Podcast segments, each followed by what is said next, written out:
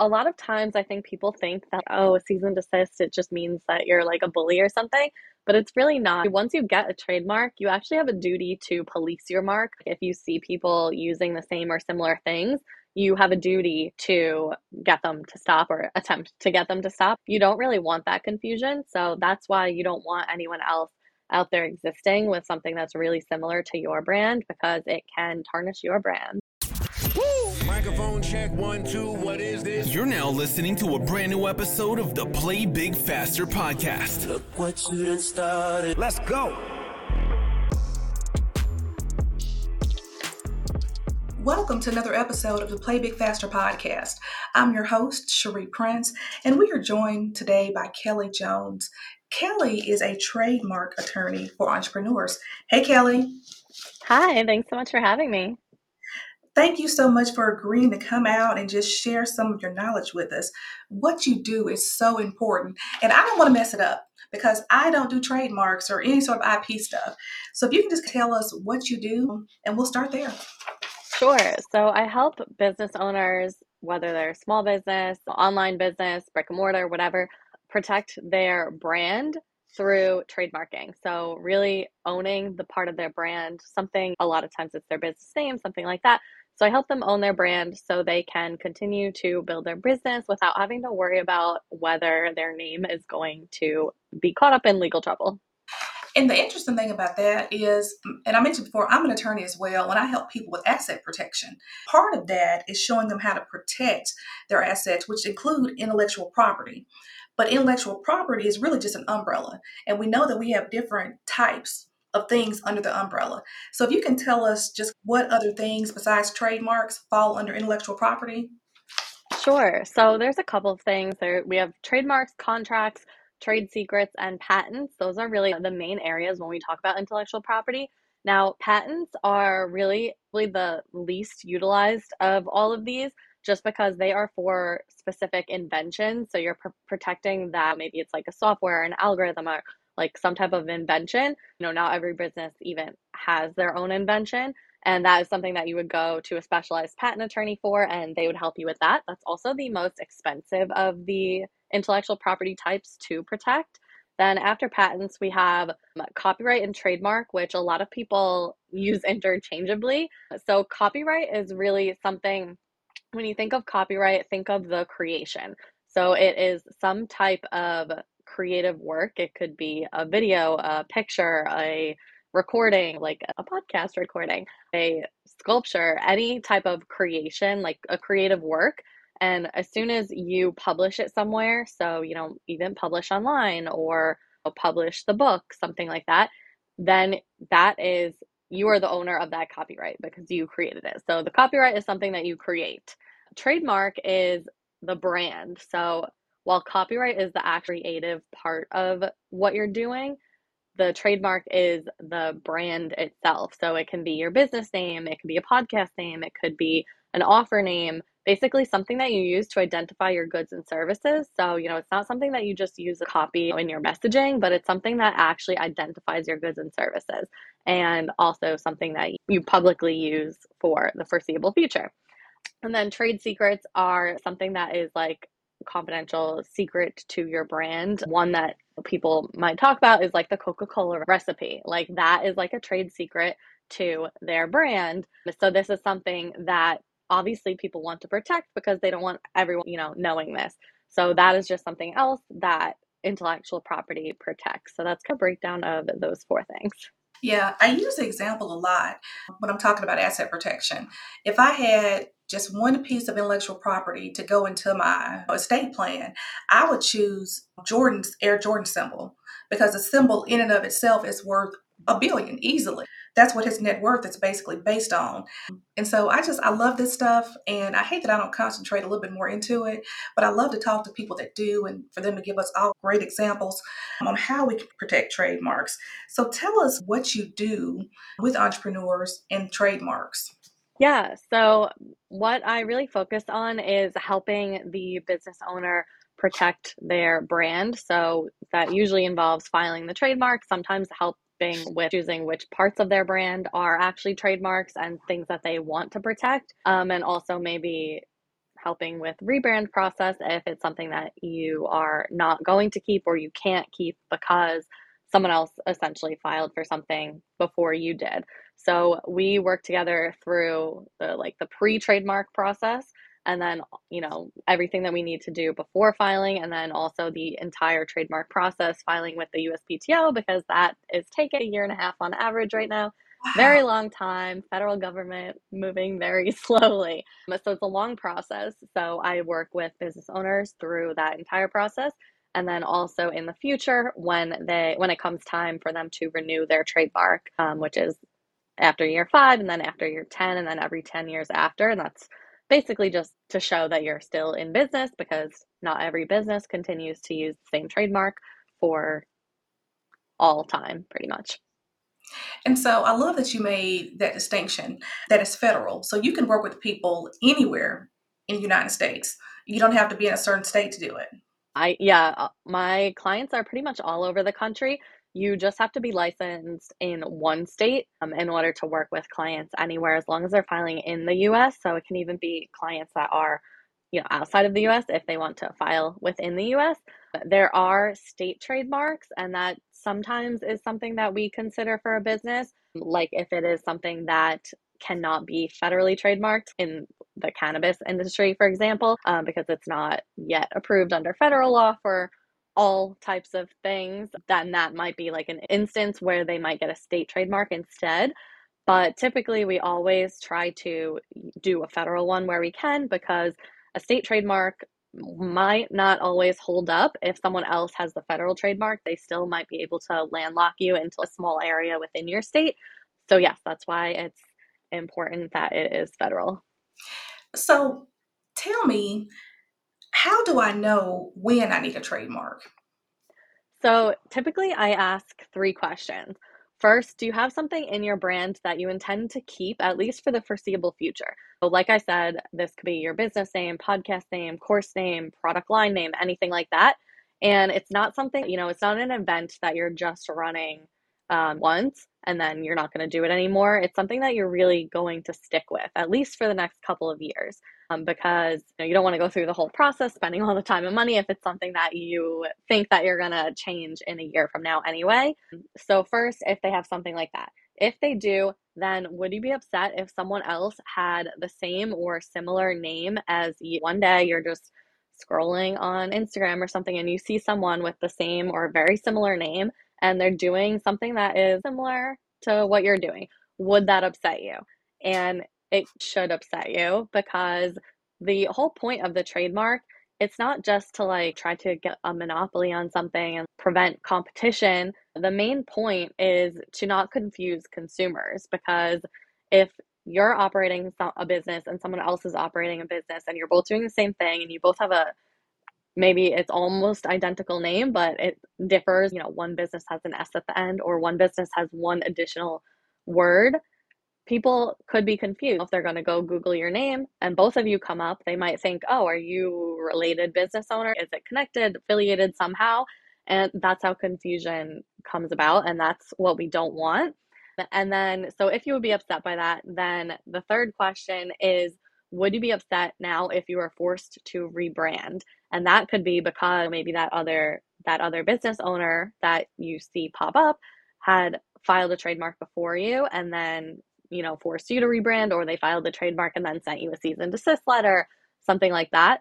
So if you don't want to have to be you know, forced to rebrand or forced to handle dealing with a cease and desist and anything that comes with that, then that's when you might consider okay, maybe it's time to get a trademark. Okay, Kelli, this is so good.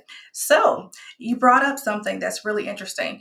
In the event that someone else possibly has filed a state trademark and you are now applying for a federal trademark, what does that look like?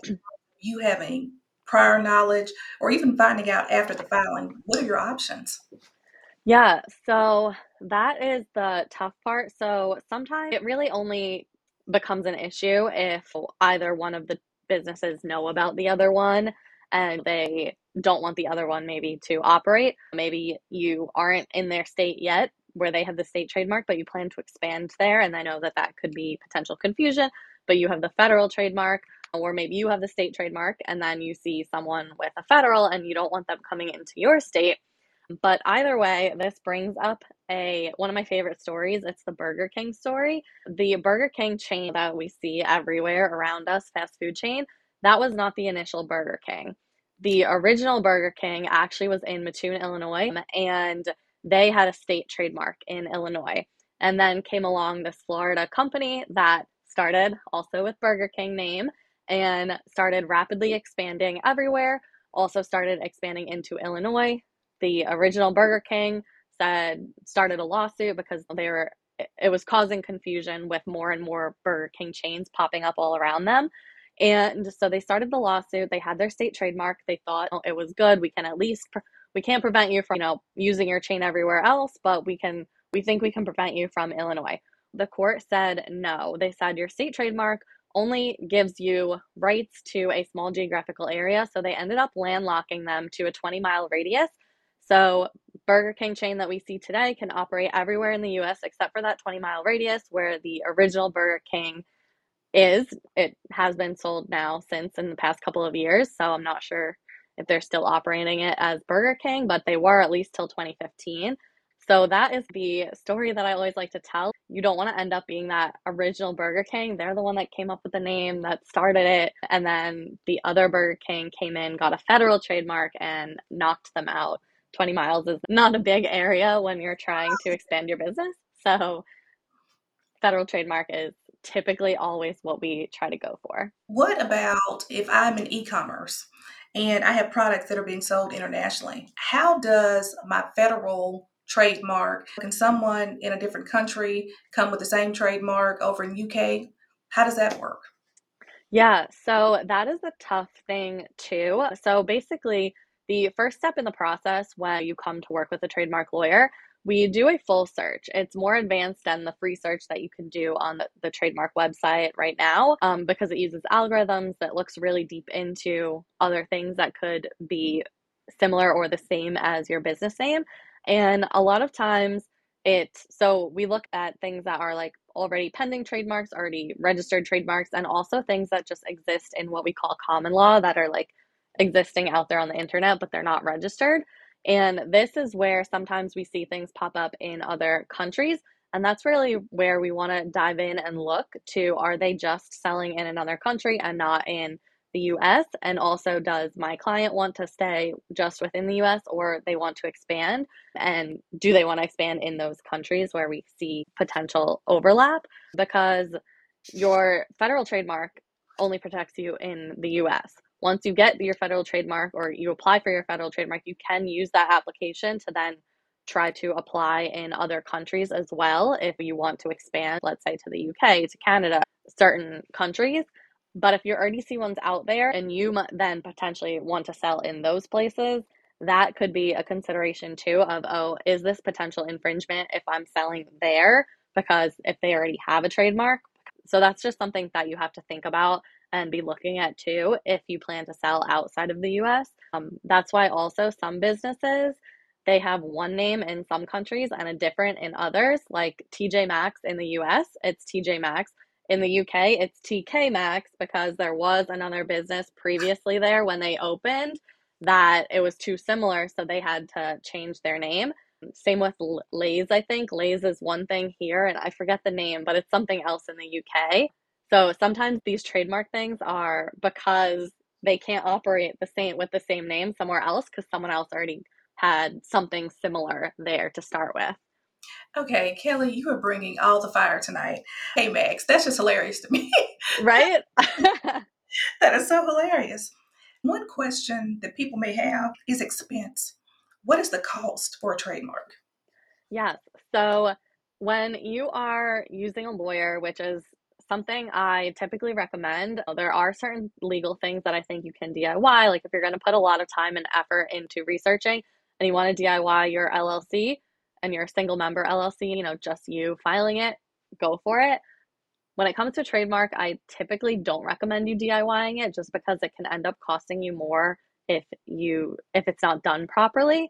So what I tell people typically is the cost is about 3000 this includes the attorney's fees as well as the filing fees that go to the government. it's about an average because the filing fees vary based on what you're actually applying with. If you're selling shirts or if you're selling shirts and coaching or and a podcast, like the more things, the more potential filing fees you might have. So that's where it can change a little bit, but it's about 3000 to do that including the whole year plus long process. And a big portion of that is also that search that I said that we do in the beginning to really assess the risk level of your mark, um, which is also why not to DIY it because that just that is really one of the biggest pieces of what we do to, you know, that guides how we apply, it guides if we even apply or if we completely change something.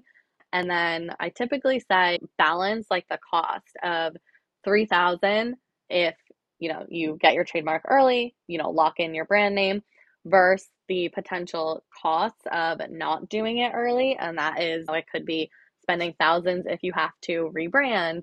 It could mean, you know, paying a lawyer to handle a cease and desist letter that you get or it could mean having to potentially fight for your brand if you don't want to just rebrand and that is on average costs about 100,000. So that's typically why I'm like it's a difference between 3,000 versus 100,000. Wow. So I know you shared with us the Burger King story, but do you have any other examples of just some nightmares that maybe some of your clients have faced and come to you with because they did not do this early? Yeah, so I had a client recently. She was using a name for her business for the last like two or so years. She had trademarked some of her other stuff in her business with me years prior, but she wasn't certain about this that she was going to stick with this name for a program that she was doing. She didn't know if she wanted to spend the money, but then when we went to actually trademark, someone had already filed an application. They hadn't gotten the registered trademark yet, and they actually hadn't even started selling it yet um, because sometimes you can apply for a trademark even if you haven't launched it yet. You don't have the registered trademark until you actually launch, but you're in the process essentially. But she was in the process, which meant just because hers was filed, my clients would be denied because of hers, even though my client was using it first, just because she the other person filed first. So we essentially we tried to um, negotiate with her to withdraw her application since my client had been in use first, which technically the law is who's using it first. But she was not willing to do that, so we ended up having to file an opposition to oppose her trademark because it was still in it was still pending. So this it, it still cost my client the couple thousand to file her own trademark, and then we also had to start this opposition process which this is where it could be average of a hundred thousand. Um, luckily for us, she was also a very small business owner, so she ended up after we filed the opposition, which was about twenty five hundred, including the six hundred dollar trademark government filing fee for that opposition. She actually said, "Fine, you know, whatever. I'm just gonna abandon my trademark application now. You can have it." So we got lucky there, but that is not always what happens. I still feel like even though we didn't come close to the 100,000 average, it's still four or 5,000 is still a lot for a small business. So even that, I was like, oh my God, I feel so bad that you have to even go through just this p- part of it um, because it's still a lot. So that was a difficult thing to go through for my client. She's also a, you know, she still has a nine to five. She's running a small business part time on the side. So that is just something that she had to go through recently. There is so much value to what you do. Kelli, y'all need to raise your prices. IP attorneys raise your prices. No, I'm so because to me that's just is there's so much value there. And if you don't do it early and you look at what it costs, I would easily as a small business try to budget that early. Because I think what happens is when we are putting our business plan together, I don't think people just really put a lot of value on IP and what it costs. Yeah, definitely. Yeah, I definitely think that is true. And that is something where, you know, a lot of times I tell people, like, even if you don't have the 3000 to file the trademark and do the whole process, sometimes just the trademark consultation with a lawyer is, you know, it can identify major red flags that might cause you to be like, oh, okay, this is not a good name for my brand long term. So maybe I'm going to change something about it now, or maybe it's infringing and I'm definitely going to change something about it now. That's why I try to always tell people put that trademark consultation at least in your budget from very early on because at least that can help guide you to make sure even if you're not filing yet you're at least using a name that is not like major red flags for your brand. Yeah. And one thing that I love about the information that you're sharing with us, you know, we're going to have this episode, but you actually have a podcast as well, correct? No, not yet. Oh. oh, so my link is it's slash it's lawyerkelli.com slash podcast. That's just where I have things that anyone can go to, but that's just the link that I give when I'm on a podcast. You can sign up for my email list to get, I send two email newsletters a month with just legal tips for you. And then it also has the link directly to a trademark consultation, just makes it easier that everything's on one page. Okay, so she does not have one yet, but she's going to get one because otherwise she's going to be a regular on the Play Big Faster podcast. So she's going to have to sign up about that because we are loving some of this great information. So the term that you used before is renting versus owning. Could you break that down for us, kind of unpack it? Yeah. So I typically say when you have a trademark, a registered trademark, you're essentially moving from renting your brand to owning it. And what I mean also is owning it within the specific area that you are registering it in. So, you know, whatever your goods and services are, because you can't get the trademark in absolutely everything. If your business is like selling jewelry online, you can't stop someone from using the same or similar name if they have like a consulting business, for example. But if they have something that's maybe close, you know, maybe they're selling like scrunchy hair accessories, things like that, then maybe that is something that's much closer. There could be that confusion there. And that's where you're essentially owning it in your area and then also in anything related. And that's really where, because when you're just when you don't have that federal trademark, you're essentially just renting it because then someone could essentially force you to rebrand at any time, whether it's through a cease and desist or whether you decide, okay, I'm ready to trademark and we start the process, we start the search, and we see, oh, someone else has already trademarked something that's very similar. It's going to be very unlikely for you to actually get the trademark and then have to be rebrand that way. So that's really where you're just rolling the dice, really, with are you going to be able to keep this brand or are you going to have to change it? And so I think it's so important that you mentioned um, cease and desist letters. That was one way that the artist formerly known as Prince or Prince Nelson, whatever he went by at the time of his passing, uh, but that's one way he defended his brand every single time someone tried to infringe upon his trademarks. He would send out a letter. Could you tell us why that is so important? Yeah. So a lot of times I think people think that, oh, a cease and desist, it just means that you're like a bully or something. But it's really not. You actually, once you get a trademark, you actually have a duty to police your mark, which essentially means like if you see people using the same or similar things, you have a duty to get them to stop or attempt to get them to stop. And that's typically done through a cease and desist letter. And really, this is because it all comes back to that confusion. You don't want people to be confused by the copycat brands or somewhat copycat brands because that's where you get people that like uh, they come to you after and they're like, "Oh, I want a refund." And you're like, "Oh, I don't even see your order. You didn't order from my store. You ordered from someone else." Their brand was so similar that they thought they were ordering from you. So that can be a detriment to your reputation if especially if the other brand you don't have great customer service or their product is not as great as yours their service is not the same as what you would provide you don't really want that confusion so that's why you don't want anyone else out there existing with something that's really similar to your brand because it can tarnish your brand this is so good. I would keep you here forever, but I know he I know he can't. So tell me this. If you had one piece of advice to give to a business owner as it relates to owning their brand, what advice would you give them on how to play big faster as it relates to owning their brand? I would say the best thing you can do is to speak with a lawyer as soon as possible early in your business to really prioritize what legal your business needs and when. But you know, every business is different. If you're an e-com business, you might need the order of what legal stuff you need might be different from if you have a brick and mortar.